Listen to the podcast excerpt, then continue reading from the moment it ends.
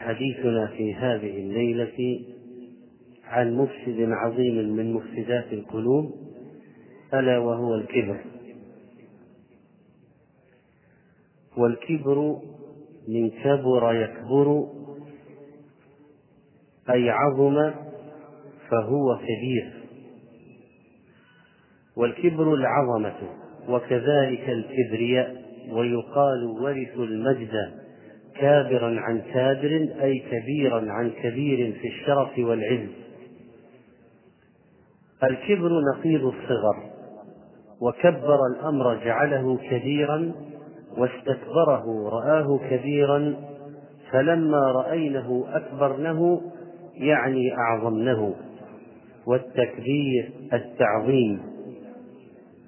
والكبرياء من صفات الله تعالى. وهي العظمة والتجبر. وقد اتهم بها فرعون موسى وهارون فقال وتكون لكما الكبرياء في الأرض والمتكبر من أسماء الله لأن الكبر لا يليق إلا بالله إلا لله سبحانه وتعالى ومن أسمائه المتكبر كما قال الله العزيز الجبار المتكبر ومن أسمائه الكبير وقال تعالى عن نفسه عالم الغيب والشهادة الكبير المتعال. من نازع الله الكبر والعظمة فادعى لنفسه الكبرياء أو قال عن نفسه بأنه صاحب العظمة. ونحو ذلك فإن الله يطرحه في النار ولا يبالي. والله تعالى المتكبر قيل تكبر عن كل شر وقيل تكبر عن ظلم عباده وهو داخل في الأول وقيل عن المتعالي عن صفات الخلق وقيل الذي يتكبر على عتاة خلقه إذا نازعوه العظمة وقيل الذي تكبر بربوبيته فلا شيء مثله وقيل المتكبر عن كل سوء وهو البليغ الكبرياء والعظمة. سبحانه وتعالى لا شيء أعظم منه. والله أكبر من كل شيء وأكبر من أن وأكبر سبحانه وتعالى من أن نحيط به علما والتكبر لا يليق إلا به فصفة السيد المتكبر المتعال له. ونحن لنا التذلل والخضوع والخشوع. وهذا التكبر إذا حاول واحد من الخلق أن يتصف به كان مذموما جدا في حقه ولكنه كمال في حق الله تعالى. وقد عرف النبي صلى الله عليه وسلم الكبر في حديث عبد الله بن مسعود عن النبي صلى الله عليه وسلم قال لا يدخل الجنة من كان في قلبه مثقال ذرة من كبر. قال رجل إن الرجل يحب أن يكون ثوبه حسنا ونعله حسنة. قال إن الله جميل يحب الجمال الكبر بطر الحق وغمط الناس. بطر الحق وغمط الناس. يعني جهود الحق جحود الحق مع الاستهانة به والاستعلاء عن قبوله ونجد كثيرا من الناس إذا عرضت عليهم الكلمة والنصيحة رفضوها إما لمخالفتها لرأيهم لأنهم معجبون بآرائهم أو لاستصغارهم صاحبها. وإصرارهم على اتباع الهوى. وربما كان لهم مصلحة في ذلك فيستكبرون عن قبول النصيحة. نجد هذا الكبر في الأصحاب وفي المدارس وفي الشركات والمكاتب. بل إنك تجده أحيانا بين بعض الناس حتى في المساجد. هذا الكبر الذي يخشى فيه المتكبر أن يكون تابعا للآخرين. ولو عقل وتبصر لاتبع الحق ولم يتمادى في الباطل.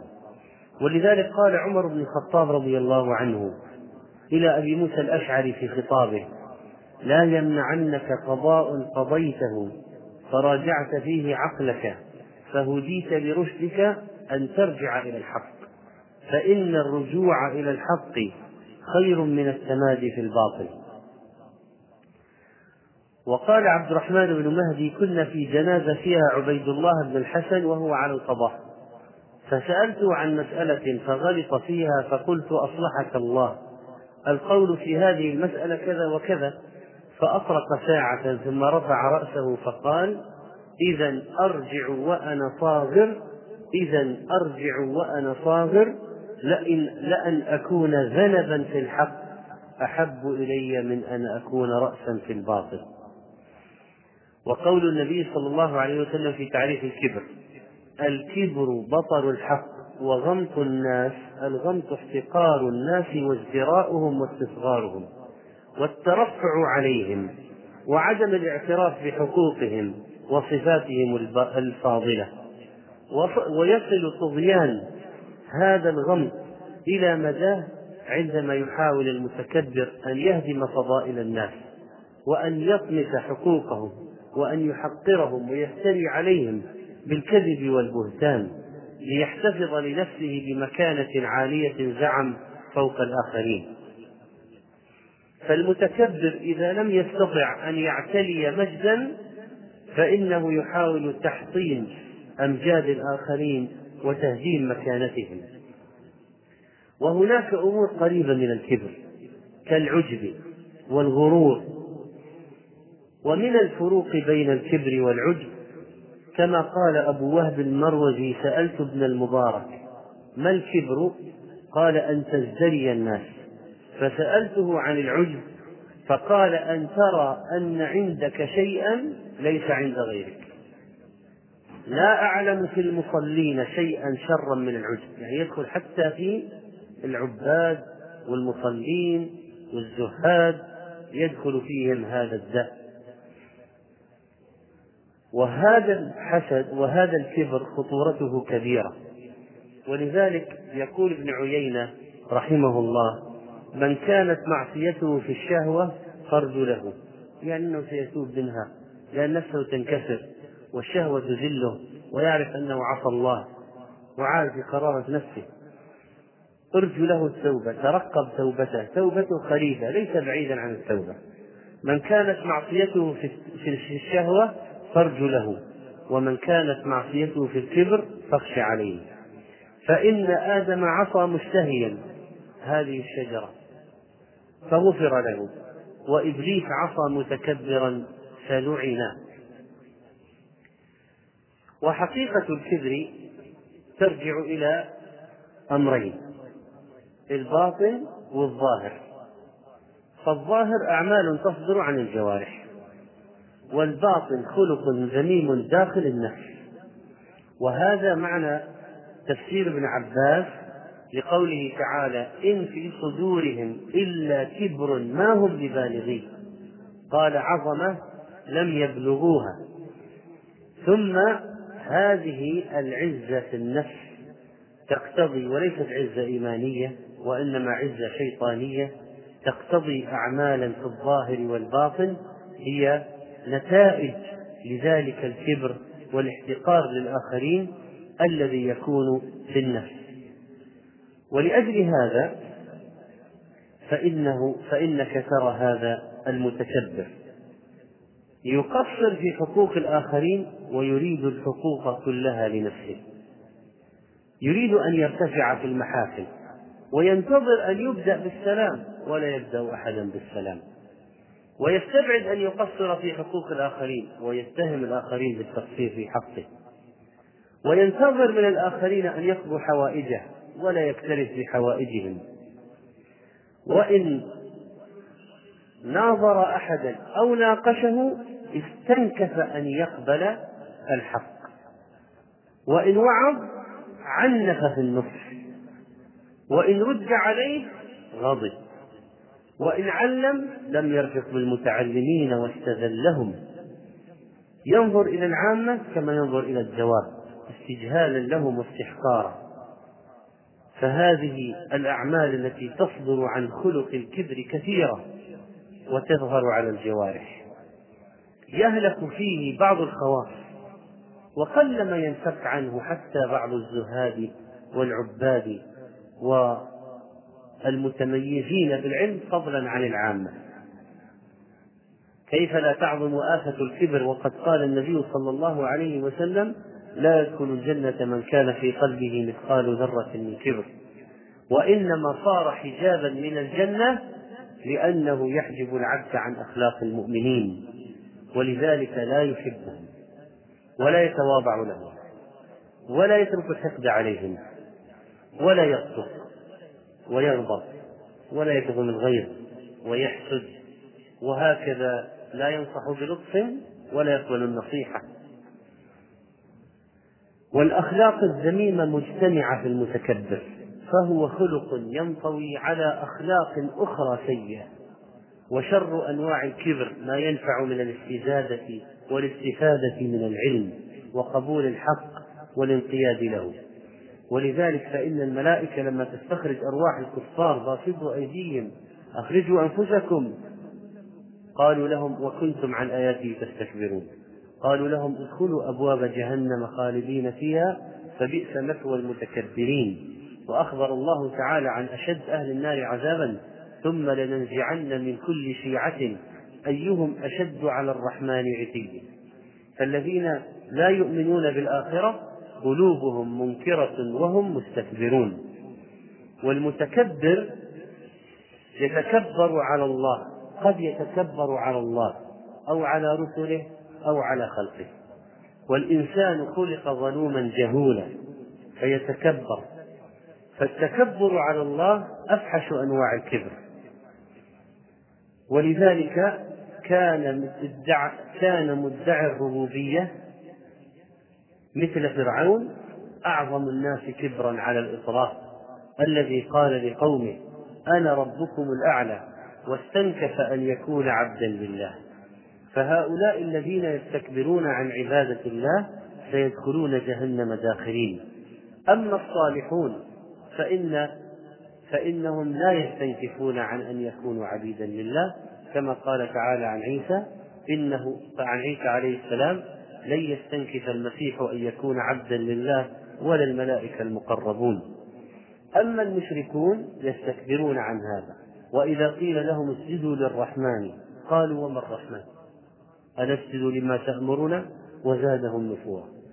والقسم الثاني التكبر على الرسل صلوات الله وسلامه عليهم عدم الانقياد لهم وعدم طاعتهم. وهكذا يبقى الازدراء حتى للأنبياء. أنؤمن لبشرين مثلنا؟ إن أنتم إلا بشر مثلنا. وقال الذين لا يرجون لقاءنا لولا أنزل علينا الملائكة أو نرى ربنا لقد استكبروا في أنفسهم وعتوا عتوا كبيرا. وقال الله تعالى عن فرعون واستكبر هو وجنوده في الأرض بغير الحق فتكبر على الله وعلى رسله جميعا. إن هذا التكبر من هؤلاء الطغاة أمر عجيب ولذلك تراهم يعادون الأنبياء ويردون الحق ويتبعون مذهب إبليس إلا إبليس أبى واستكبر. هؤلاء يقتلون الأنبياء. أفكلما جاءكم رسول بما لا تهوى أنفسكم استكبرتم فقتلوا الأنبياء نتيجة الكبر. هذا الكبر الذي يحمل على هذه العظائم العظيمة لا يمكن أن يدخل صاحبه الجنة. هذا الكبر الذي يمكن أن يكون للرسل وهم ينصحون. فيقول النبي عليه الصلاة والسلام لرجل كل بيمينك. قال لا أستطيع. قال لا استطعت ما منعه إلا الكبر فما رفعها إلى فيه فشلت يده. وكذلك فإنك ترى هؤلاء المتكبرين اليوم وقبل اليوم يتكبرون في الأرض بغير الحق وإن يروا كل آية لا يؤمنوا بها وإن يروا سبيل الرشد لا يتخذوه سبيلا وإن يروا سبيل الغي يتخذوه سبيلا. هؤلاء أهل النار كل عتل جواظ مستكبر غليظ جافي جموع منوع ضخم. مختال يجمع الأموال من شتى الطرق ويمنع إنفاقها في الخير. هؤلاء خليق بهم أن يكونوا في النار. لأن الجنة والنار احتجتا وقالت كل واحدة مخبرة عمن فيها من أهلها. قالت النار في الجبارون والمتكبرون وقالت الجنة في ضعفاء الناس ومساكينهم. لا يزال الرجل يذهب بنفسه حتى يكتب في الجبارين فيصيبه ما أصابهم. حسنه الترمذي. يذهب بنفسه يعني يعجب بنفسه ويتنادى في الإعجاب حتى يرتفع عن العباد فيصيبه ما أصاب المتجبرين. ولذلك خسف الله بقارون الأرض فهو يتجلجل بها فيها إلى يوم القيامة. طواغيت الحكم الذين يتكبرون على الخلق. هؤلاء الذين يرون أنفسهم يملكون الأرض ومن فوقها من البشر. ولذلك فإنهم لا يرعون أن يعذبوا خلق الله ويظلموهم. وانظر إلى ما حدث للآلاف بل الملايين حتى يقول قائلهم الإنسان أغلى ما نملك فهو يملك في نظره يملك الناس. وربما انطلت تلك الحيلة على بعض من استخفهم فأطاعوه فكتبوها من كلماتهم.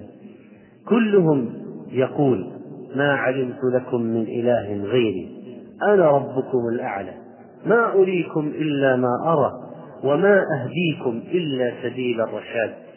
هؤلاء من أسباب كبرهم أن لهم جنودا وأتباعا فصارت جنودهم وبالا عليهم واستكبر هو وجنوده في الأرض بغير الحق وظنوا أنهم إلينا لا يرجعون. أرسل الله موسى وهارون إلى فرعون وملئه فاستكبروا وكانوا قوما عالين. فاستكبروا وكانوا قوما عالين.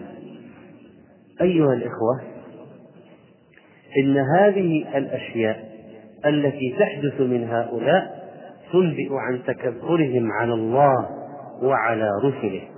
ثم القسم الثالث التكبر على العباد بأن يستعظم نفسه ويستحقر غيره. ويأبى الانقياد إلى نصحهم ويدعوه نفسه للترفع عليهم فهو يرى نفسه عظيما من وجهين الكبر والعز والعظمة يظنها له مع أنها لا تليق إلا بالملك القادر سبحانه. تصور لو أن مملوكا وضيعا أخذ قلنسوة الملك وتاجه ولباسه وقعد على عرشه كيف ينظر إليه؟ فكذلك ولله المثل الأعلى هؤلاء الذين يريدون أن ينازعوا الله سبحانه وتعالى الكبرياء.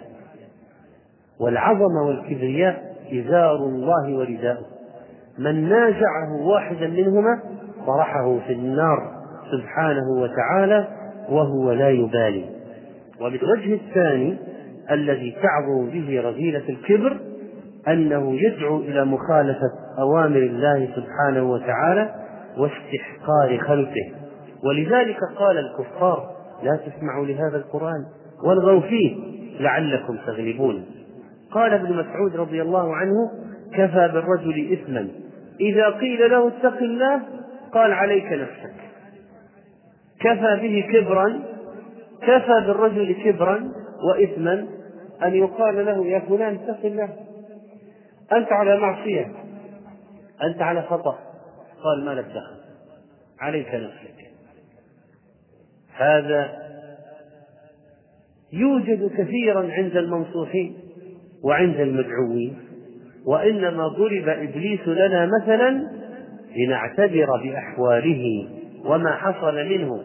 الكبر الذي جعله يقول أنا خير منه. ورفض السجود وعاند واستكبر فكفر كفر الاستكبار والعناد. كان مبدأ أمره حسد وكبر حسد وكبر.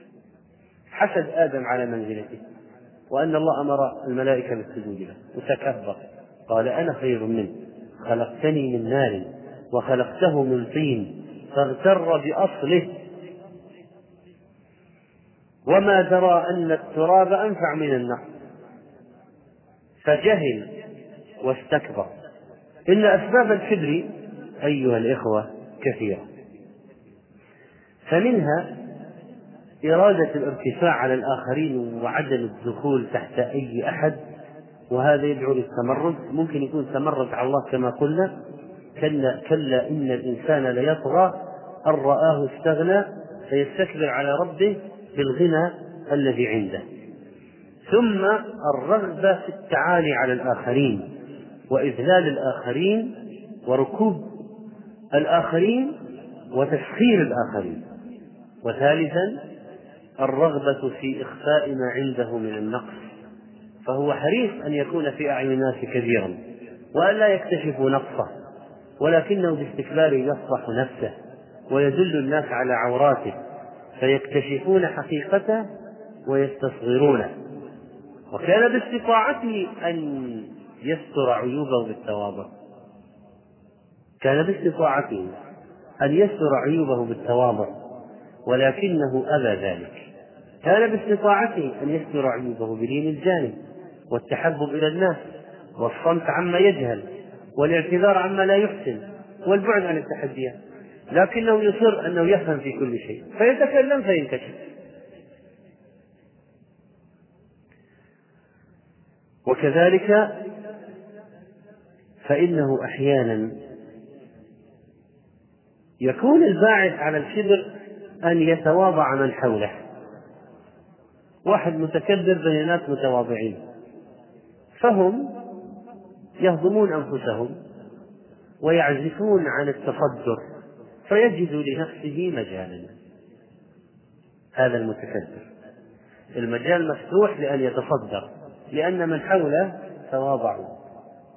فبدلا من أن يتواضع مثلهم وأن يقتدي بهم قال هذه الفرصة السانحة فلا يزال الشيطان يريه أنه فوق الجميع ليتقدم عليه. وقد يكون من أسباب الكبر كذلك اختلال معايير التفاضل عند الناس. فمثلا يقدمون الغني الناس يقدمون على الفقير. يقدمون صاحب الجاه. ولو كان عاصيا. ويؤخرون التقي النقي لأجل فقره وعدم جاهه. فيكون ذلك من أسباب التكبر. تصرف الناس الغلط الموازين الخاطئة عند الناس تجعل للمتكبر فرصة أو تغري بعض الناس بالتكبر. وقد يكون هذا الأمر في خطورته دافعا للآخرين أن يتمنوا ما للمتكبرين من المكانة ولذلك مر رجل على رسول الله صلى الله عليه وسلم فقال ما تقولون في هذا؟ قالوا حري إن خطب أن ينكح وإن شفع أن يشفع. وإن قال أن يستمع قال ثم سكت فمر رجل من فقراء المسلمين فقال ما تقولون في هذا؟ قالوا حري إن خطب أن لا ينكح وإن شفع أن لا يشفع وإن قال أن لا يستمع. فقال رسول الله صلى الله عليه وسلم هذا خير من ملء الأرض مثل هذا رواه البخاري. وكذلك في قصة الثلاثة الذين تكلموا في المهد. فإن صبيا كان يرتضع من أمه. فمر رجل راكب على دابة سارها وشارة حسنة. فقالت أمه اللهم اجعل ابني مثل هذا. هو الوضع الهيلمان يغري بتمني مثل هذا المكان. فترك الثدي أي الطفل الرضيع الذي لا يتكلم في العادة. وأقبل إليه فنظر إليه فقال اللهم لا تجعل لي مثله. ثم أقبل على الثدي مرة أخرى. لماذا صار السؤال في النهاية؟ قال إن ذاك الرجل كان جبارا. فقلت اللهم لا تجعلني مثله. ومعنى دابة فارهة نشيطة قوية. والشارة الحسنة يعني الهيئة واللباس. وقد يكون من أسباب الكبر سادسا أن ينظر الإنسان إلى النعم التي أنعم الله عليه ويقارن نفسه بالآخرين ممن لم يعطوا مثل تلك النعمة فيرى أنه ما وصلت إليه النعمة إلا لاستحقاقه لها. فينظر لنفسه نظرة المعظم ويحتقر الآخرين. والنعم التي يتكبر بها أصحابها كثيرة. فمن ذلك المال.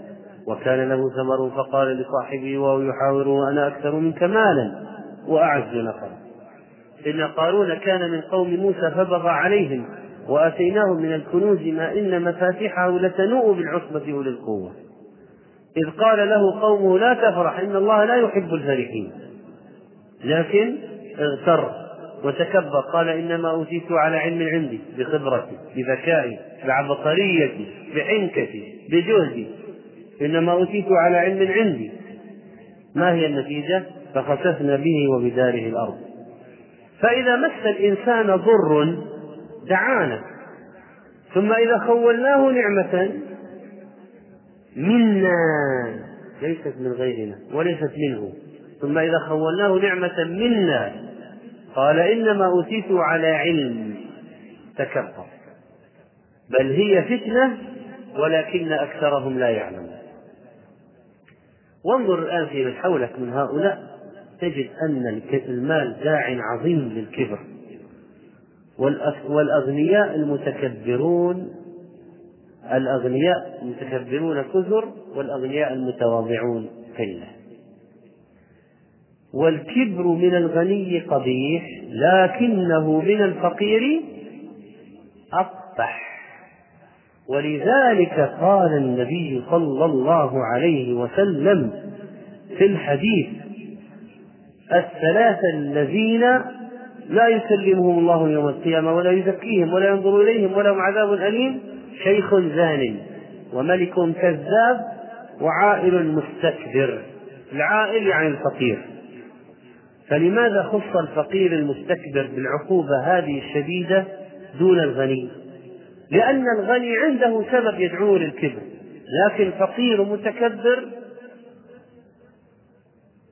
إذا تكبر بدون سبب معناها الكبر متأصل في نفسه لدرجة عجيبة حتى أنه يتكبر بدون سبب.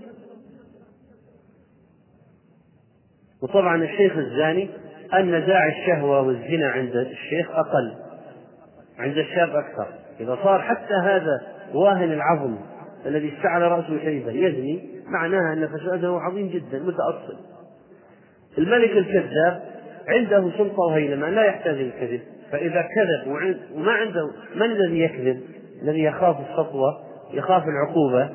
يكذب لكي ينجو من العقوبة يعني أحيانا. فإذا صار هذا يكذب وهو ما يخاف أن يعاقب؟ معناها أن الكذب عنده متأصل.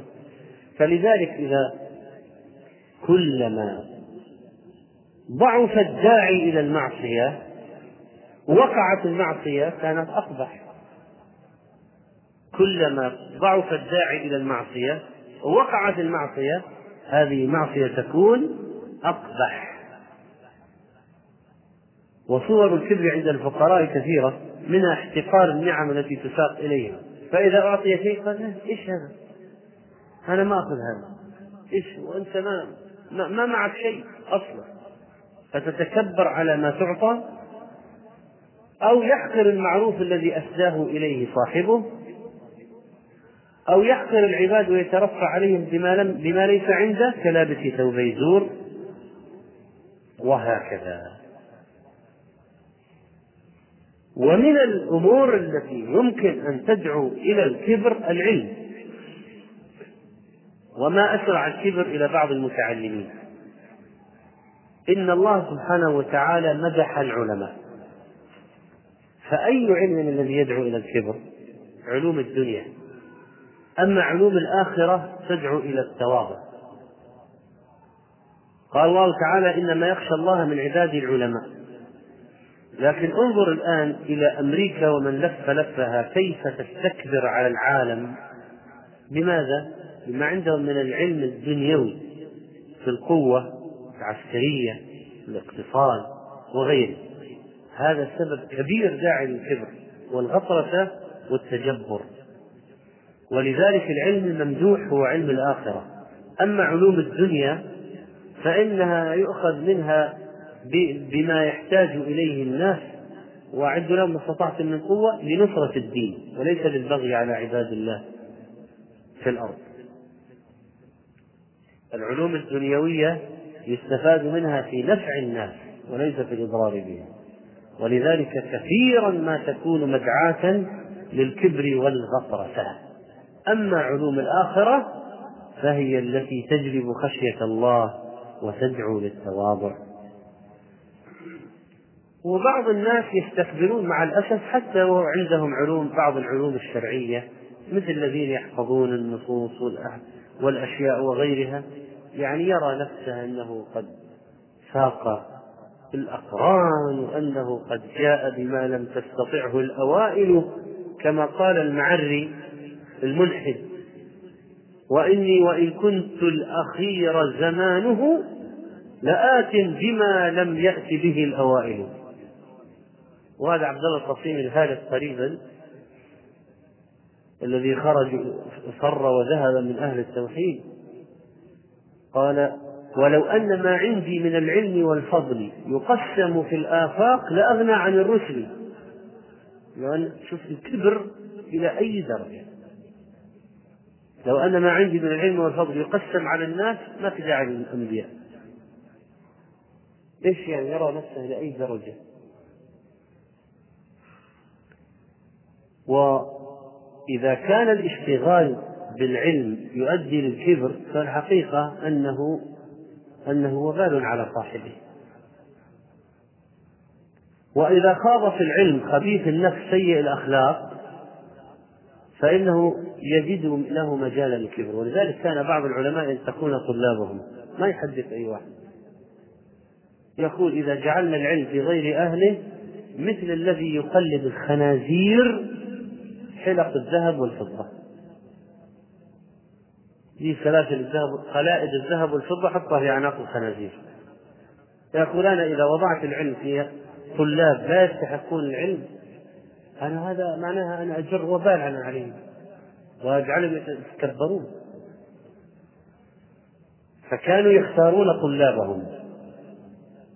وكان وكانوا يقاومون النزعات التي تدعو للكبر. ولذلك الشيخ حماد الأنصاري رحمه الله وهو من محدثي العصر هذا الذي مات مات قريبا يعني. حضر عنده بعض الطلاب الذين عندهم شيء من الكبر. فناقشوه في قول بعض الأئمة. بعض الأئمة طبعا الأئمة بشر يعني يخطئون. أبو حنيفة مثلا ما يخطئ ممكن تجد له قولا أخطأ فيه. فلان أو فلان أو فلان. فيناقشونه في في المسائل. ويقولون ما قولك في كذا وما قولك في كذا لكي يستجرونه للوقوع في فلان وفلان. كما هي طريقة بعض هؤلاء المغرضين. يذهبون إلى بعض أهل العلم يقولون ما رأيك في فلان؟ ما رأيك؟ في قصدهم أن أن الشيخ يتكلم فيه يقع فيه لأغراض عندهم ونفوس مري... هم نفوس مريضة. فقالوا له ما رأيك في فلان؟ ما رأيك في قول فلان؟ نقرأ عليك من كلام فلان نرى نرى رأيك. فالشيخ أحس بقصدهم. قال وماذا لديكم من علمه؟ قالوا نحن رجال وهم رجال. شوف الكلمة. نحن رجال وهم رجال. كلنا رجال. قال لماذا لا تقولون هم رجال ونحن بزران يعني تأديبا لهم وتوبيخا وتقريعا. العلماء كانوا أحيانا يريد واحد منهم أن يقول شيئا في العلم فيسكت خوف الكبر. قال أيوب العطار سمعت بشر بن حارث رحمه الله يقول حدثنا حماد بن زيد يريد أن يكمل السند ثم قال أستغفر الله إن لذكر الإسناد في القلب خيلاء بعضهم يعني مع الأسف يمكن أن ينتقل العلم شوف حتى الشخص إذا كبر فصار شيخا بدون تربية والآن ما في أسهل من ادعاء المشيخة في هذا الزمان. يجي واحد ما يبلغ من العلم إلا شيئا يسيرا فيتبوأ ويتصدر لكثرة الجهال. أليس الآن في جهل كبير؟ هناك جهل كبير. أليس هناك ندرة في المفتين؟ أليس هناك قلة آه، وشح في عدد الثقات في الإفتاء؟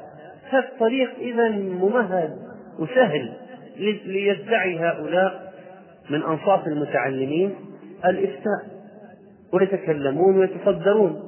ويقال الشيخ فلان فضيلة الشيخ فلان صاحب الفضيلة وهكذا ببساطة إذا أطلق عليه اللقب خلاص اعتقد أنه كذلك.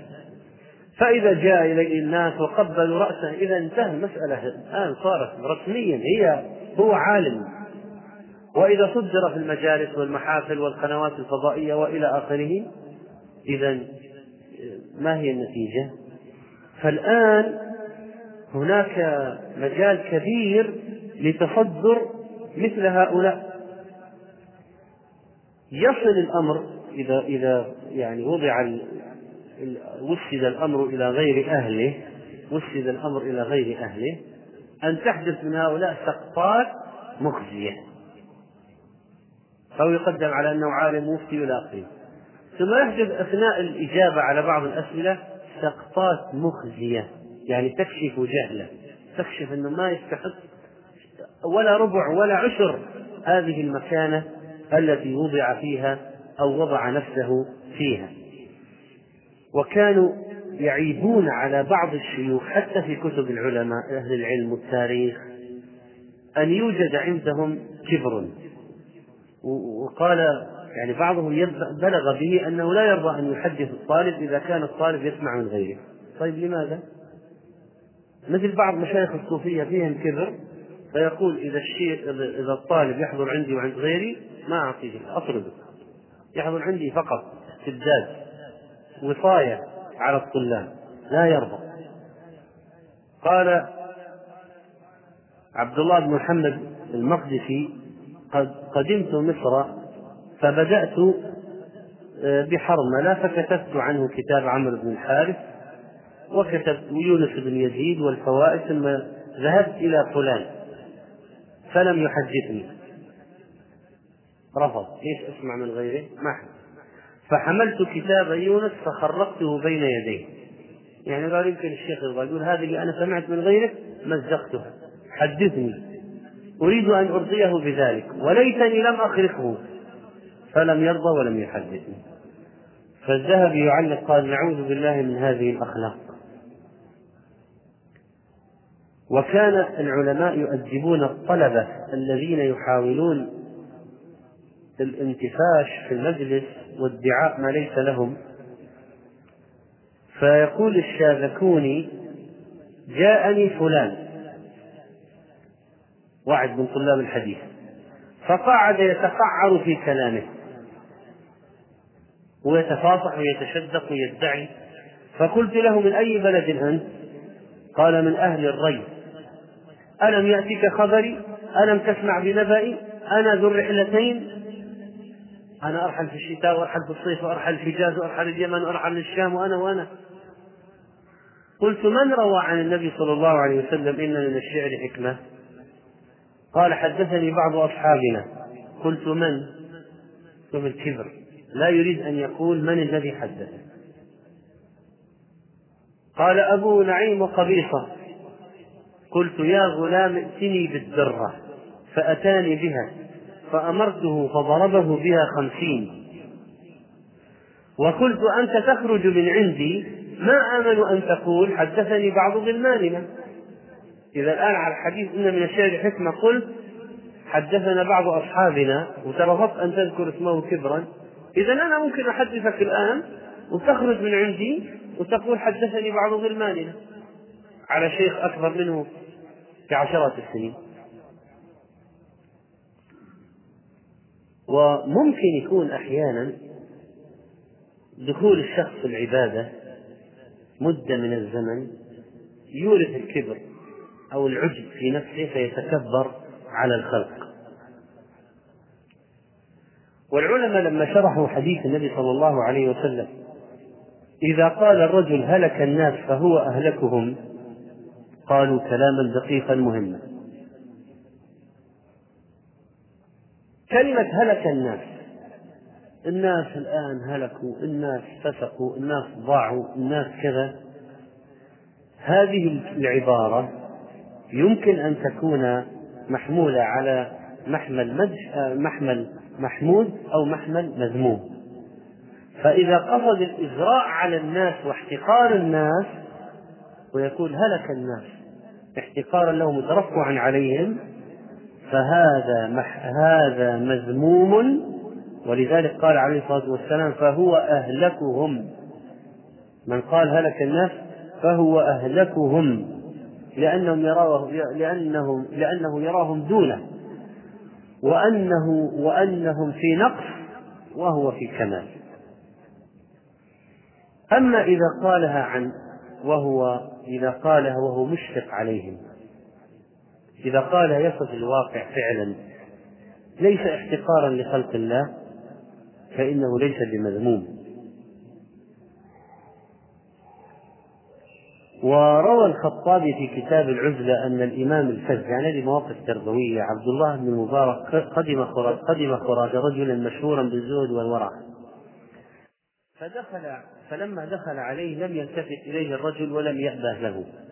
فخرج من عند عبد الله بن المبارك فقال رجل من عند هذا الزاهد أتدري من هذا الذي خرج من عندك؟ قال لا، قال هذا أمير المؤمنين في الحديث، هذا هذا هذا عبد الله بن المبارك، فبهت الرجل وخرج إلى عبد الله المبارك مسرعا يعتذر إليه ويتنصل مما حدث وقال يا أبا عبد الرحمن اعذرني وعظني. قال المبارك نعم. إذا أردت موعظة إذا خرجت من منزلك فلا يقع بصرك على أحد إلا رأيت أنه خير منك. أي واحد تراه في الطريق ليكن يقع في نفسك أنه خير منك. وذلك أنه رآه معجبا بنفسه. يعني فأعطاه موعظة تناسب حاله. تناسب حاله. وهذا ممكن يقع فيه أيضا حتى بعض الدعاة والواعظين. واحد يعظ الناس يتكلم ويتكلم ويقول وإن يعني الجنة والجنة وغالية وما هي بالتمني ثم يقول وأنا اللي هو أنا ما أضمن إني أدخلها. وأنتم من هو أنت؟ والمؤمن لا يزال يحتقر نفسه وعمله. قيل لعمر بن عبد العزيز إن مت ندفنك في حجرة النبي صلى الله عليه وسلم؟ قال لئن ألقى الله بكل ذنب غير الشرك أحب إلي من أن أرى نفسي أهلا لذلك. أقع في أي ذنب غير الشرك أهون علي من أن أرى نفسي مستحقا ومؤهلا لأن أدفن في الحجرة النبوية. ولذلك عابوا على ناس عبارات شنيعة أنها من الكبر. مثل أحدهم الذي من الولاة لما دخل مسجد البصرة بسط الناس له أرديتهم فمشى عليها. فقال لواحد من معه لمثل هذا فليعمل العاملون. وآخر خطب خطبة بليغة فقال له الناس أكثر الله فينا أمثاله. قال قد كلفتم الله شططا. يعني شو يرى نفسه يعني أي درجة.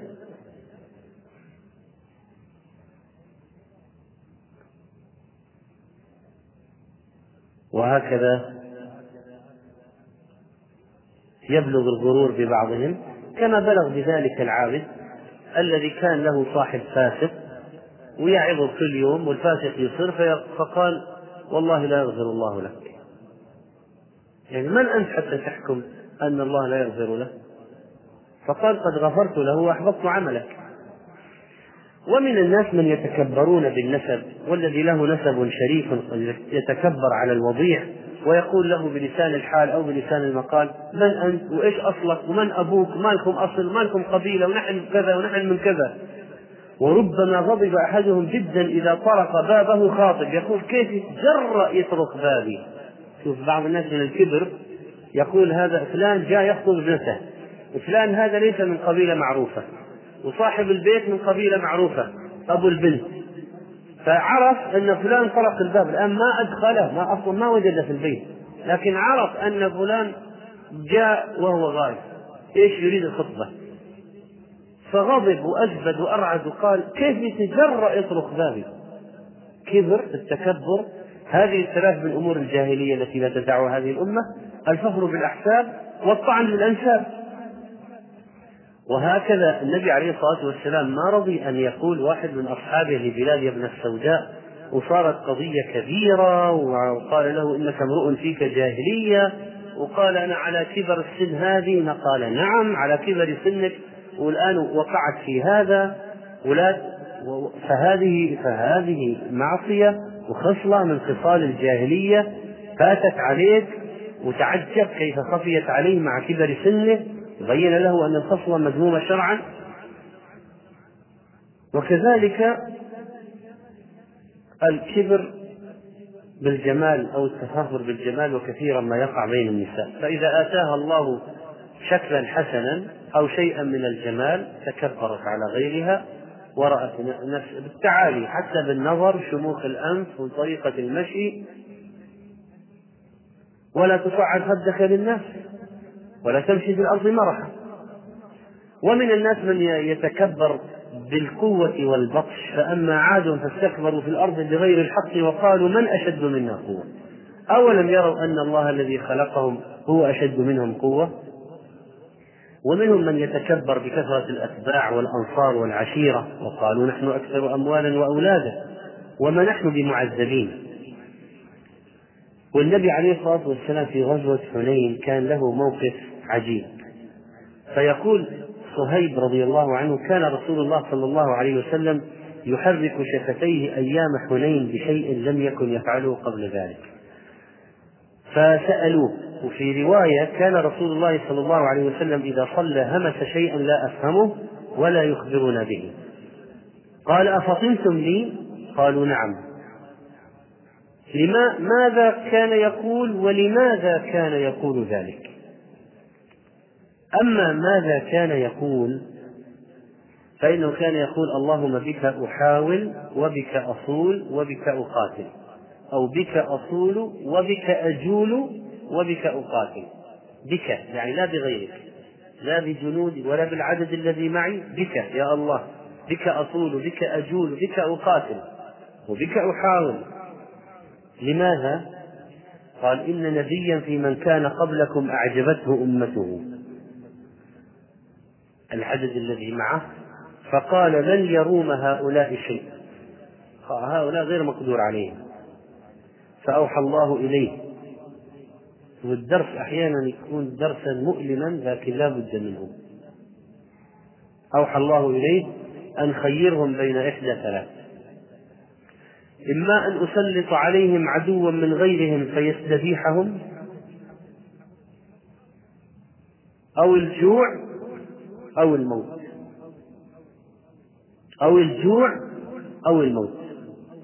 في رواية أخرى إني ذكرت نبيا من الأنبياء أعطي جنودا من قول من قومه فقال من يكافئ هؤلاء أو من يقوم لهؤلاء؟ فأوحى الله إليه أن اختر لقومك إحدى ثلاث. إما أن نسلط عليهم عدوا من غيرهم أو الجوع أو الموت. فاستشار قومه في ذلك. قال الآن نحن أمام واحد من ثلاث لا بد أن تقع. ما في خير. لا بد. قالوا أنت نبي الله. يعني نكل ذلك إليك. أنت اختر لنا ما دام أمر الله سيأتي. فقام إلى الصلاة. وكانوا إذا فزعوا فزعوا إلى الصلاة فصلى ما شاء الله. قال ثم قال أي ربي أما عدو من غيرهم فلا. أو الجوع فلا ولكن الموت. يعني أهون الثلاث يعني يراهم يتضورون أمامه يتلوون يتلوون من الجوع. صعبة. يسلط أعداء عليهم صعبة. الموت الأسهل قال فمات في يوم سبعون ألفا. فهمسي النبي عليه الصلاة والسلام يقول لأصحابه فهمسي الذي ترون أني أقول اللهم أحول وبك أصول وبك أقاتل. صححه الألباني رحمه الله في سلسلة الأحاديث الصحيحة. هناك أمثلة كثيرة من المتكبرين عبر التاريخ وعلى رأسهم إبليس إلا إبليس أبى واستكبر وكان من الكافرين إلا إبليس استكبر وكان من الكافرين وفرعون وجنوده واستكبر هو وجنوده في الأرض بغير الحق وظنوا أنهم إلينا لا يرجعون فاستكبروا وكانوا بآياتنا مجرمين وقارون وفرعون وهامان ولقد جاءهم موسى بالبينات فاستكبروا في الأرض. وما كانوا سابقين. وهكذا ثمود قوم صالح. قال الذي قال الملأ الذين استكبروا من قومه قال الذين استكبروا إنا بالذي آمنتم به كافرون. وقوم شعيب. قال الملأ الذين استكبروا من قوم لنخرجنك يا شعيب والذين آمنوا معك من قريتنا. نفي من البلد. قوم نوح. استكبروا استكبارا. استغشوا ثيابهم سدوا آذانهم غطوا أعينهم. بنو إسرائيل استكبرتم ففريقا كذبتم وفريقا تقتلون. قتلوا الأنبياء من الكبر.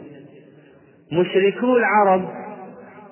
وقال الذين لا يرجون لقاءنا لولا أنزل علينا الملائكة أو نرى ربنا لقد استكبروا في أنفسهم. وعتوا عتوا كبيرا. وهذا الوليد بن المغيرة المتكبر الذي جعل الله له مالا ممدودا وبنين شهودا. بنين وليس بنات. هذا هذه نعمة. بنين عنده عدد. وشهود ليسوا غائبين متفرقين في البلدان. هذا يدرس في بلد وهذا يشتغل في بلده. شهود عنده حاضرين. هذه نعمة. ومهدت له تمهيدا. وأعطيته سلطانا. ومكان في قومه. ويطمع للزيادة.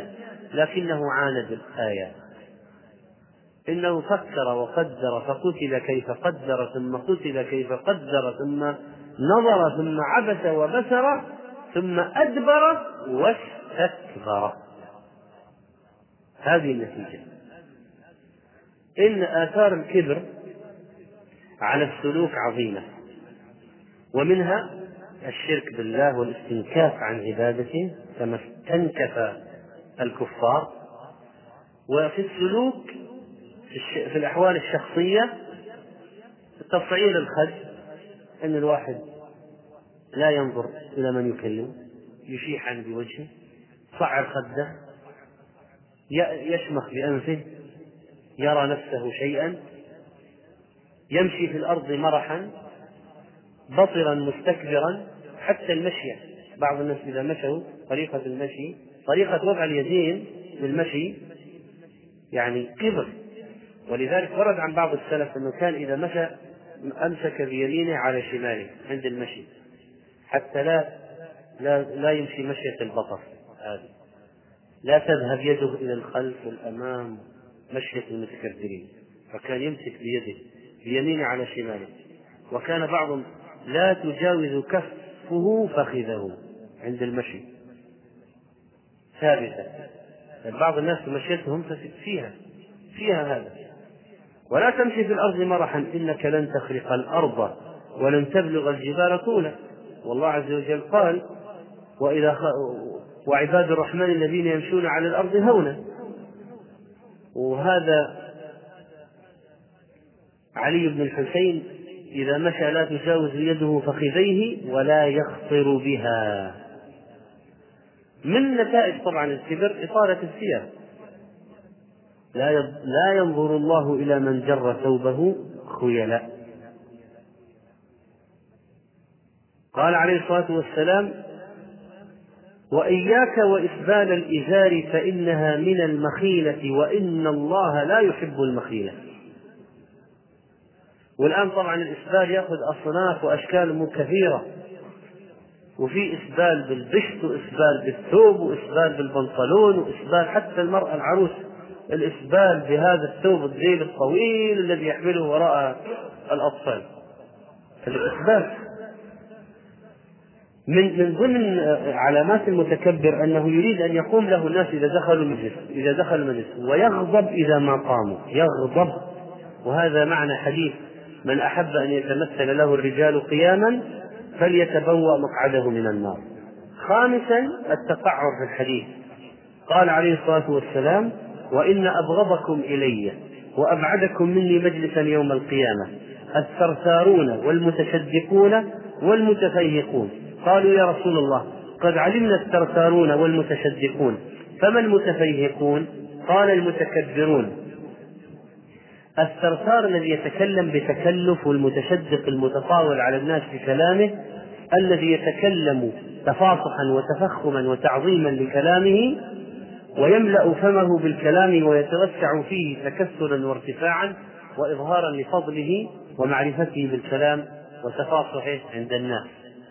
وكذلك من علاماته أيضا الاستهزاء والسخرية والهمز واللمز والتنابز بالألقاب. فهو لا يزال يغمط الناس يغمط حقوقهم أنت إيش درست؟ أنت إيش شهادتك؟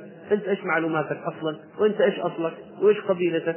وأنت من أي وهكذا لا يزال يزدريهم لا يزال يحتقرهم لا يزال يطعن فيهم ويجرد علامات الاستفهامات على قدراتهم أو يتهم عقولهم بالغباء باستمرار وكذلك الغيبة ليظهر أنه أعلى من غيره فيطعن في غيره في حضوره باللمز والنبذ والاستهزاء والسخرية وفي غيبته بالغيبة ومن علاماتها الترفع عن مجالسة الفقراء والمساكين والضعفاء من الناس. فالمتكبر يأنف من الجلوس مع من يراهم أقل منه مالا أو نسبا أو طبقة اجتماعية.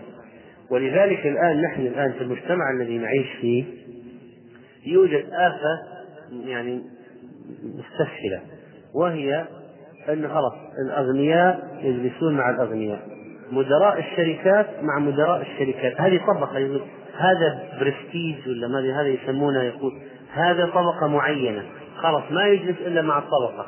وإذا قيل له تعال مع الموظف العمال اللي تحت يقول لا ليش أنا أنزل؟ ليش؟ أنا طبقة هذه طبقة. ما ي... ولو صار أدنى يعني نقص في المميزات الثورة العظيمة. كيف؟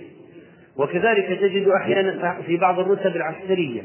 يعني خلاص هذا ضابط مع الضبط لو قيل له طيب مع الجنود. لا أنا كيف؟ أنا أنا جندي أنا جندي أنا. وهكذا. وهكذا تراهم يعني الناس مصنفين وأنواع في المجتمع. وحتى في الأعراف. مثلا هذه عرس امرأة من الطبقة الفلانية. خلاص يأتي. لو جاء تحت ناس أنزل. هذا يعتبر يعني عيب في العرس كيف فلانة جابت فلانة؟ كيف جاء فلان دعوة فلان؟ وهكذا ترى القضية. مثلا مدرس يجلس مع طلاب؟ أبدا أصلا مسيء مع الطلاب مع المدرسين. حتى تراها أصلا حتى في الجامعات أحيانا. يعني واحد مثلا في طبقة الخريجين أو السنة الأخيرة يعني إنه يجلس مع طالب في السنة التحضيرية ولا في السنة يقول بل يهزؤون بهم. هذا كبر. يعني الله عز وجل قدر أنك تدرس وتنجح وتصل لهذا المستوى. ما ذنب اذا هؤلاء؟ ألم تكن مثلهم؟ كذلك كنتم من قبل فمن الله عليكم. ولم يرضى الله سبحانه وتعالى أن يترك نبيه مجالسة الفقراء لأن بعض الكبراء والوجهاء من كفار قريش طلبوا إزالة هؤلاء من المجلس. وكانت القضية حاسمة وفيها معركة ونزلت آيات بشأنها. فهؤلاء المتكبرون الذين يأنفون أن يجلسوا مع من هم أقل منهم نسبا أو مالا من طبقة اجتماعية كانت القضية هذه سببا في الصد في صد هؤلاء أنفسهم عن سبيل الله. فيقول سعد كنا مع النبي صلى الله عليه وسلم ستة نفر. فقال المشركون للنبي صلى الله عليه وسلم اطرد هؤلاء لا يجترئون علينا. فوقع في نفس رسول الله صلى الله عليه وسلم ما شاء الله أن يقع. فحدث نفسه فأنزل الله عز وجل ولا تطرد الذين يدعون ربهم بالغداة والعشي يريدون وجهه. وجاء هذه رواية مسلم. أما رواية ابن ماجه قال جاء الأقرع بن حابس التميمي وعيينة بن حصن الفزاري فوجد رسول الله صلى الله عليه وسلم مع صهيب وبلال وعمار وخباب قاعدا في ناس من الضعفاء من المؤمنين فلما رأوا حول النبي صلى الله عليه وسلم هؤلاء حقروهم. فخلوا به وقالوا إنا نريد أن نجعل لنا منك أن تجعل لنا منك مجلسا. تعرف لنا به العرب فضلنا. فإن وفود العرب تأتيك فنستحي أن ترانا العرب مع هؤلاء الأعبد. الأعبد. جمع. فإذا نحن جئناك فأقمهم عنك. فإذا نحن فرغنا يعني فرغنا فاقعد معهم إن شئت فنزلت الآيات. ولا تطرد الذين يدعون ربهم بالغداة والعشي يريدون وجهه ما عليك من حسابهم من شيء وما من حسابك عليهم من شيء فتطردهم فتكون من الظالمين. فبعض الناس يأنف أن يأتي فقير إلى بيته أو يدعو فقيرا إلى بيته لا بد يدعو الأغنياء والوجهاء وبعض الناس يرفض دعوة الفقراء. دعيت إلى كراع لأجبت الحسن البصري كان على دابة في الطريق فدعاه صبيان في الطريق قالوا يا شيخ قالوا يمكن كانت مثل يعني ما مزحة أو شيء ما توقعوا أنه سيستجيب لهم. دعوه إلى كسر خبز إلى خبز كسر خبز معه نزل وقف ونزل وأكل وهو شيخ البلد. ثم حملهم إلى بيته فأكرمهم. قال أكرمونا على حسب ما عندهم فأكرمناهم على حسب ما عندنا. كل واحد على قدر ما عنده يكرم الآخر. وكذلك كان النبي صلى الله عليه وسلم تأتي به الوليدة لها حاجة مع تأتي المرأة بها تريد منه حاجة فيقف لها في الطريق. يقف لها في الطريق. هذه مسألة الكبر الموجود الغطرسة الاجتماعية الموجودة التي منعت ملأ نوح من اتباعه قالوا أنؤمن لك واتبعك الأرذلون؟ وما نراك اتبعك إلا الذين هم أراذلنا بادي الرأي؟ من أول وهلة اتبعوه وما نرى لكم علينا من فضل؟ لا. نفس ميزان يعني بني إسرائيل لما قالوا أن يكون له الملك علينا؟ قال ولم يؤت سعة من المال. ليش يكون هذا؟ ما وهو غني هذا منظارهم وهذا ميزانهم. أن يكون الملك له الملك علينا ونحن أحق بالملك منه ولم يؤت سعة من المال. وكذلك فإن من الآفات التي تترتب على الكبر عدم الاعتراف بالأخطاء وعدم تغيير العيوب. وإصلاح الأخطاء لا اعتراف ولا إصلاح بل يبقى في نقص وعيب دائما. بل ربما يرى نفسه أنه على شيء عظيم والمتكبر لا يقبل النصح وإذا قيل له اتق الله أخذته العزة بالإثم. ومن من عقوبة الله للمتكبر أنه ينقص في عقله بمقدار كبره. قال محمد بن علي ما دخل قلب امرئ من الكبر شيء إلا نقص من عقله مقدار ذلك. والمتكبر لا يتعلم العلم. ولذلك قال مجاهد كما في صحيح البخاري لا يتعلم العلم مستحي ولا متكبر. متكبر يقول أنا أسأل أنا أسأل. لا يستأنف أن يستنكف أن يسأل. فيترفع عن السؤال فيبقى جاهلا. يبقى جاهلا. يقول أنا أحتاج لغيري؟ أنا أروح للشيخ وأسأل؟ لا. كان بعضهم بعض أبناء السلاطين جاء راحوا للشيخ قالوا يا شيخ إن يعني السلطان يريد أن يأتي تأتي أولاده فتحدثهم. قال يأتون مثلهم مثل الناس يجلسون في المسجد. قالوا لا ما يمكن. فأبوا أصر. قال العلم يؤتى ولا يأتى ليش؟ ليش يعني؟ لأنهم أولاد السلطان خلاص. غير الناس. فكانوا يأتون فيضرب لهم ستار في المسجد ويخرجون وراءه. يعني هذا الحل الوسط في النهاية الذي اهتدوا إليه. قالوا نعمل لهم ساتر في المسجد. ويجلسون فيسمعون الحديث. المتكبر لا يبدأ من لقيه بالسلام ولا يرد عليه ولا يرد إذا سلم عليه ولا يمشي إلا ومعه غيره يمشي خلفه ويريد التصدر في المجالس. ولذلك النبي عليه الصلاة والسلام حذر من المذابح يعني التي تذبح الدين. لماذا؟ محاريب. المحاريب اتقوا المحاريب. صدور المجالس. فبعض الناس لابد في الصدر وإذا جلس أقعد غير الصدر غضب. زعل.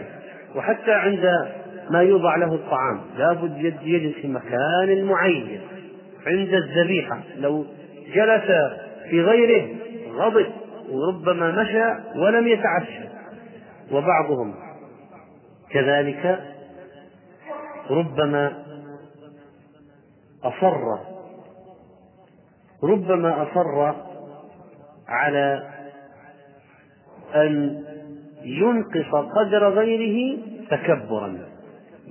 ويريد أن يحقر غيره في المجلس تكبرا. يعاقب الله المتكبر بعقوبات. فمن ذلك أنه يقدر له احتقار الناس واستصغاره. حتى لو ما تكلموا أمامه لكنهم يتكلمون من ورائه. جاء عن عمر أنه قال من تواضع لله رفعه الله فهو في نفسه صغير وفي أعين الناس عظيم. ومن تكبر وضعه الله فهو في أعين الناس صغير وفي نفسه كبير. حتى لهو أهون عليهم من كلب أو خنزير. حسنه الألباني موقوفا. من تواضع لله تخشعا رفعه الله. وهذه عبر وأشياء تتكرر عبر التاريخ والله تعالى يعاقب عليها. قال في المدائن رأيت رجلا بعرفات في الحج وهو على بغلة بمركب من ذهب والغلمان والخدم بين يديه والناس حوله وهو لا يعبأ بهم يمشي بهذه الغطرسة. فنظرت إليه متعجبا فقلت يا هذا ليس هذا موضع التكبر إنما هو موضع التعظيم والخشوع. فانزل عن بغلتك أنصحك لله في يوم عرفة هذا انزل عن بغلتك واصرف الخدم بين يديك وأقبل على الله بخضوع وخشوع فإنه يقبل عليك بالرحمة والرضوان فلم يلتفت إلي. فتركته وانصرفت. فلما كان العام المقبل عبرت الجسر ببغداد. فوجدت ذلك الرجل أعمى يتصدق عليه الناس. فقلت له أنت الذي كنت العام الماضي على بغلة في عرفات؟ قال نعم. قال فما بالك؟ قال لما تكبرت في موضع يتواضع فيه الناس وضعني الله في موضع يتكبر عن مثله الناس.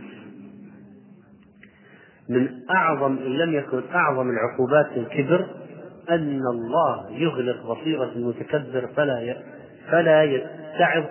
قال تعالى سأصرف عن آياتي الذين يتكبرون في الأرض بغير الحق. هذا الصرف عن الاتعاظ بآيات الله هذا أعظم العقوبات. فلا يعتبر لا بآيات الله في نفسه ولا في الآفاق يتكبرون في الأرض بغير الحق هذه عقوبتهم.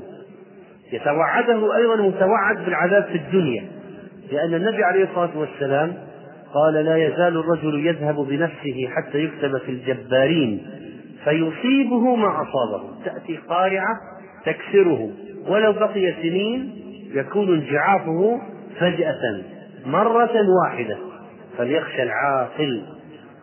ورابعا من من من ما يترتب على الكبر من العقوبات ذهاب النعم وحلول النقم. مثل ما الذي الرجل الذي قال له النبي عليه الصلاة والسلام كل بيمينه قال لا أستطيع. كبرا. لعله منافق. قال لا استطعت فما رفعها إلى فيه. فإذا أصيب بالشلل. الكبر من أسباب الخسف وعذاب القبر. ليس خسفا فقط لكن يستمر حتى يكون عذابا في القبر. لأن النبي عليه الصلاة والسلام أخبرنا عن رجل ممن كان قبلنا كان يمشي في حلة تعجبه نفسه. مرجل جمته. إذ خسف الله به الأرض فهو يتجلجل فيها إلى يوم القيامة. الخسف هذا هو العقوبة لكن التجلجل إلى يوم القيامة الخسف عقوبة الدنيا. التجلجل في الأرض إلى يوم القيامة ولا يزال يتدهور ويتدحرج فيها إلى يوم القيامة هذا عذاب قبر هذا. هذا عذاب قبر. لمن؟ لهذا المتكبر. خسف الله به الأرض غيبه فيها. والحديث البخاري ومسلم. ويتبختر في برديه تعجبه نفسه مسرح شعره. تجلى شعره يضرب المنكبين. فجلجله الله في الأرض فساخ فيها إلى يوم القيامة. ويكون من عقوبة الكبر أيضا الهزيمة وزوال الملك كما قالوا عن كسرى. والصحابة لما واجهوا رستم بكبره قالوا أخبروه أن ملكه سيزول. على أيديهم. وهكذا رجع بن عامر جاء بغاية التواضع في لباسه وسلاحه ودابته قصيرة الأرجل حتى ضحكوا منه الزوج الفرس. فكانت نهاية مملكتهم على أيدي المسلمين. ثم المتكبر هالك لا محالة. قال عليه الصلاة والسلام ثلاثة لا تسأل عنهم. رجل ينازع الله رداءه فإن رداءه الكبرياء وإزاره العز. ورجل في شك من أمر الله والقنوط من رحمة الله. من هم أبعد الناس مجالس من النبي عليه الصلاة والسلام يوم القيامة؟ أبعد الناس مجالس. قال أبعدكم مني مجلسا يوم القيامة الثرثارون المتشدقون والمتفيهقون. تفاصحا كبرا. تعاظما في الكلام كبرا. أقرب الناس مجلسا من النبي عليه الصلاة والسلام يوم القيامة أحاسنكم أخلاقا. المتكبر يلقى الله وهو عليه غضبان كما قال عليه الصلاة والسلام من تعظم في نفسه أو اختال في مشيته. من تعظم في نفسه أو اختال في مشيته. لقي الله وهو عليه غضبان. رواه أحمد وصححه الألباني. يحشر المتكبرون عقوبة لهم يوم القيامة بأسوأ حال وصورة مزرية جدا. قال صلى الله عليه وسلم يحشر المتكبرون يوم القيامة أمثال الذر في صور الرجال. الذر يعني النمل. تخيل الآن رجل بمقاس النملة. مقاس النملة. يحشر المتكبرون يوم القيامة أمثال الذر في صور الرجال. يغشاهم الذل من كل مكان فيساقون إلى سجن في جهنم يسمى بولس تعلوهم نار الأنيار يسقون من عصارة أهل النار طيلة الخبال. رواه الترمذي وهو حديث صحيح. أمثال النمل يطأهم الناس بأقدامهم والجزاء من جنس العمل والعقاب بنقيض القصد قصد أن يتعاظم فصغره الله. والكبر من أسوأ العواقب أنه يمنع من دخول الجنة. لا يدخل الجنة من كان في قلبه مثقال ذرة من كبر. والمتكبرون أهل النار. ألا أخبركم بأهل النار؟ كل عتل جواظ مستكبر. الجافي الشديد الغليظ الجموع المنوع شديد الخصومة الفظ هذا الرجل أولى به جهنم. والمتكبرون يدخلون جهنم صاغرين. قيل ادخلوا أبواب جهنم خالدين فيها.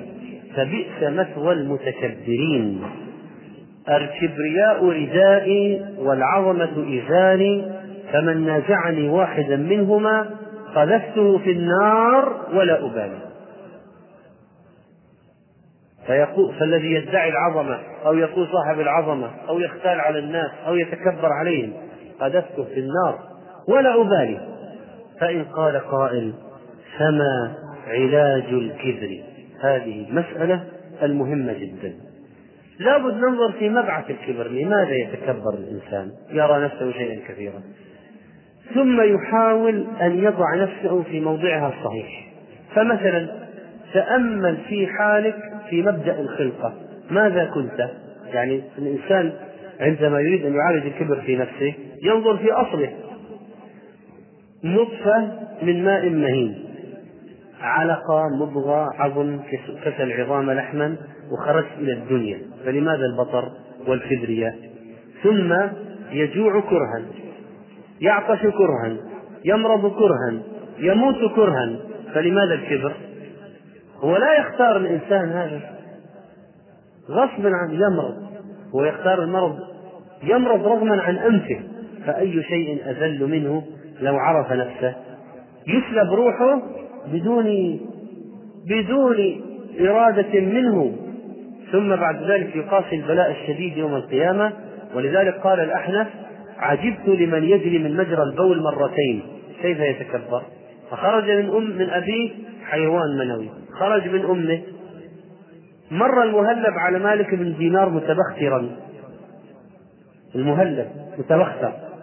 فقال مالك أما علمت أنها مشي يكرهها الله إلا بين الصفين؟ قال المهلب أما تعرفني؟ قال أعرفك. بلى. أولك نطفة مذرة وآخرك جيفة قذرة وأنت فيما بين ذلك تحمل العذرة. فانكسر وقال الآن عرفتني حق المعرفة. وقد نظم بعضهم هذا المعنى فقال عجبت من معجب بصورته وكان من قبل نطفة نزرة يعني قذرة كما في القاموس وفي غد بعد حسن صورته يصير في الأرض جيفة قذرة وهو على عجبه ونخوته ما بين ثوبيه يحمل العذرة. الآن كل واحد ماذا يوجد في بطنه؟ نجاسة صح ولا لا؟ يفرغها في الخلاء. إذا هو النجاسة في جوفه وهذه أول وهذا ثاني فلماذا الكبر؟ يا مظهر الكبر إعجابا بصورته. مهلا فإنك بعد الكبر مسلوب. لو فكر الناس فيما في بطونهم ما استشعر الكبر شبان ولا شيب. يا ابن التراب ومأكول التراب غدا أقصر فإنك مأكول ومشروب.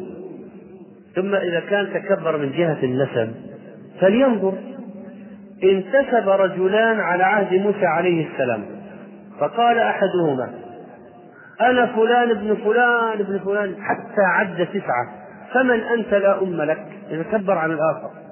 قال أنا فلان ابن فلان ابن الإسلام. فأوحى الله إلى موسى عليه السلام أن هذين المنتسبين أما أنت أيها المنتمي أو المنتسب إلى تسعة في النار فأنت عاشرهم. وأما أنت يا هذا المنتسب إلى اثنين في الجنة فأنت ثالثهما في الجنة. رواه أحمد وصححه الألباني. والنبي عليه الصلاة والسلام كان يعظ الناس في هذا. يقول إن الله عز وجل قد أذهب عنكم عبي عبية الجاهلية يعني فخرها وتكبرها ونخوتها وفخرها بالآباء مؤمن تقي وفاجر شقي والناس بنو آدم وآدم من تراب ليدعن رجال فخرهم بأقوام إنما هم فحم من فحم جهنم. يقول أنا فلان ابن فلان يمكن يكون هذا في النار تفتخر به؟ ليدعن رجال فخرهم بأقوام إنما هم فحم من فحم جهنم أو ليكونن أهون على الله من الجعلان التي تدفع بأنفها النتن أو النتن الجعلان جمع جعل دويبة سوداء تدير الخراء بأنفها. يعني النتن أي العذرة. يعني جعله في أحط صورة وأبشع منظر. الخنفساء.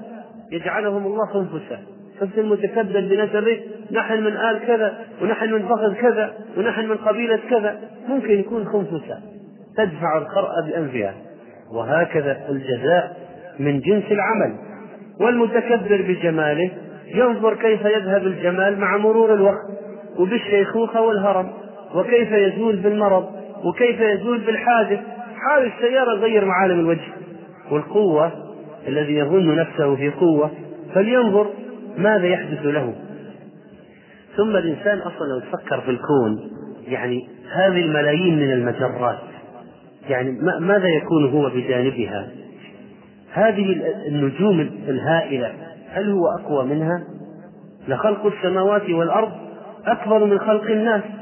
إذا التقى الزوجان 300 مليون حوين تنطلق من الرجل إلى المرأة. وهو واحد منها يعني إيش؟ ماذا يكون هو؟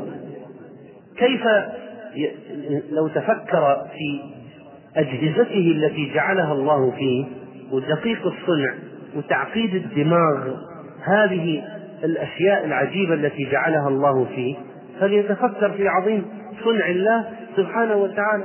من غير كبد كم يعيش؟ ثلاث ساعات؟ قلبه ماذا يضخ؟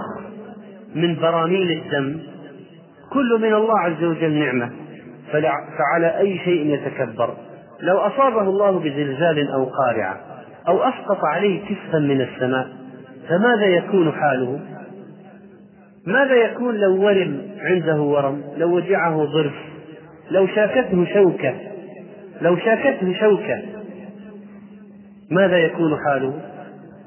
مرض أحيانا يأتيه يحتاج كل ساعة يستيقظ في الليل يأخذ حبة. لابد كل ساعة يستيقظ. فكيف ستكون عيشته؟ وإذا كان يتكبر بالمال فليتأمل ما حدث لفرعون هامان قارون والأغنياء من قبل وليتأمل حد السرقة في الإسلام وقطع يده على ثلاث دنانير. ثم الذي يتكبر بالعلم وفوق كل ذي علم عليم ما في واحد من واحد أعلم منه. والذي يتكبر بالعبادة يتأمل. الذي يتكبر بالعبادة أن الله غفر لعابد لأنه قال والله لا يغفر الله لفلان. وهكذا الله عز وجل من من الذين اصطفاهم للجنة؟ الذين يؤتون ما آتوا وقلوبهم وجلة يعني يعطون ما أعطوا وقلوبهم خائفة أن لا يتقبل منهم. ثم يعالج الكبر بالدعاء. النبي عليه الصلاة والسلام كان يقول في الصلاة الله أكبر كبيرا. الله أكبر كبيرا الله أكبر كبيرا والحمد لله كثيرا هذه كلمة الله أكبر التي نرددها في الصلاة هذه من علاج الكبر لأنك تقول الله أكبر يعني أكبر منك وكذلك يعالجها بالتواضع. ويتأمل في حال الصالحين يتأمل في حال النبي عليه الصلاة والسلام كانت الأمة من إماء المدينة لتأخذ بيد رسول الله صلى الله عليه وسلم البنت الصغيرة البنت. تنطلق به حيث شاءت. رواه البخاري. تنطلق به في حاجتها. تنطلق به وينطلق معها. ليساعدها وهو النبي قائد الأمة صلى الله عليه وسلم. ليتأمل في حاله في أهل بيته. كيف كان يصنع صلى الله عليه وسلم؟ تقول عائشة كان يكون في منة أهله. يقصف نعلة يرقع دولة يرقع دلوة يخيط ثوبه. صلى الله عليه وسلم يسل إبل الصدقة. إبل الصدقة كان واحد قال طيب يعني هذه إيش يعني هذه؟ يعني ممكن يوكل عبدا يقوم بها لكن هو هو نفسه يقوم بتعليم إبل الصدقة صلى الله عليه وسلم. وهكذا يتأمل فيما حصل للمتغطرسين من قبل. أين قارون؟ خسف الله به الأرض. أين فرعون؟ كذا. التاريخ حصل بقصص كما حصل لأحد هؤلاء. كان كاتبا لأحد الخلفاء ثم صار وزيرا ولكن فيه جهل وتيه وكبر. كان سيء الخلق. استغاث به مظلوم مرة فأخرج رجله من الركاب ورفث في فؤاده فسقط المسكين ميتا. فكان عاقبته بعد ذلك أن المنتصر الخليفة قتله. يعني ما في واحد يصعد إلا وينزل بعد ذلك مهما كان. ثم عيادة المرضى مشاهدة المحتضرين زيارة أهل البلاء تشييع الجنائز زيارة المقابر هذه مهمة في علاج الكبر. حتى يعرف الإنسان ماذا ستكون خاتمته وهو الآن يتكبر بصحته ماذا سيكون إذا مرض هذا المرض؟ ثم ليحذر من مصاحبة المتكبرين. مصاحبة المتكبرين. لأن كثير من الناس تنتقل إليهم صفات سيئة بالمصاحبة. ومن معالجة الكبر أنك تجالس الضعفاء والمساكين. تجالس تحرص على الضعفاء والمساكين. وتستضيفهم في بيتك وتطعمهم من طعامك وتجلس معهم وتذهب إليهم. ويمكن بيته فيه رائحة لا تطيقها. لكن لأجل التواضع. وكذلك فإن حضور حلق العلم والتعلم مما العلم يجلب خشية الله التواضع. وكذلك فإن الإنسان من علاج الكبر أن يعتذر إلى من أساء إليه تكبرا عليه. مثلا سخر منه استهزأ به يمكنه من القصاص. يقول أنا يعني قلت لك الكلمة قل لي مثلها. أنا ضربتك اضربني مثلها. حتى لا يوم القيامة آتي فتقتص مني. إن أكرمكم عند الله أتقاكم. ومحاسبة النفس أخيرا محاسبة النفس من أعظم الوسائل التي تجعل الإنسان ينصرف عن هذا الداء الوبيل. نسأل الله سبحانه وتعالى أن يجعلنا من الذين يتواضعون له ولخلقه.